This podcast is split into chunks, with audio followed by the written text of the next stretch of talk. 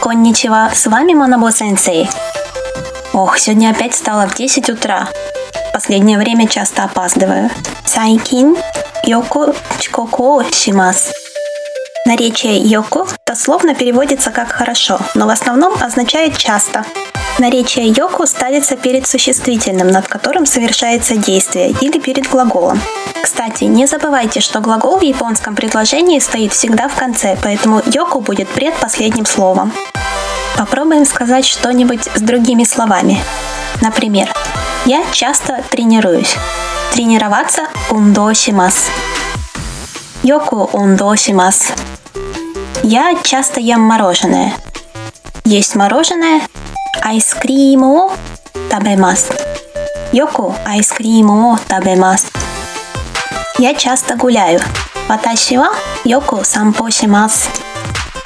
Я часто учу японский. 私はよく日本語を勉強します。Я часто развлекаюсь с друзьями. 私はよく友達と遊んでます。 Не путайте наречие йоку с э, наречием йоку хорошо. Изначально слова записывались разными иероглифами, но сейчас их записывают хироганой и понятно только по контексту. Например, в фразе «йоку декимашта не» «йоку» будет означать именно «хорошо». Получается «хорошо постарался», «хорошо у тебя вышло».